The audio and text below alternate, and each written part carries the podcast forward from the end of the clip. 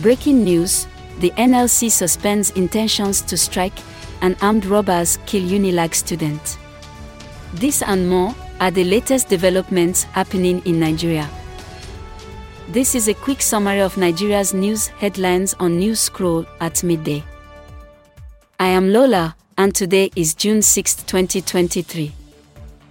Here are top news headlines, filtered from multiple sources. The NLC and TUC suspend planned strike after meeting with the federal government. Report by Greenbrier Reporters.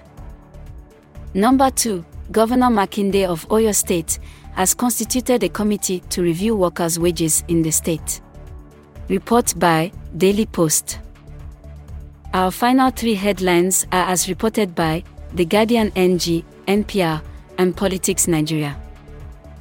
Number 3 the IMF suggests Nigeria needs to efficiently raise revenues and manage its expenditure if it wishes to resolve its debt issues.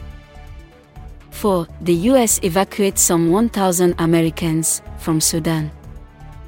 5. Robbers kill 23 year old Unilag student over stolen phone. This rounds up the midday news scroll headlines broadcast.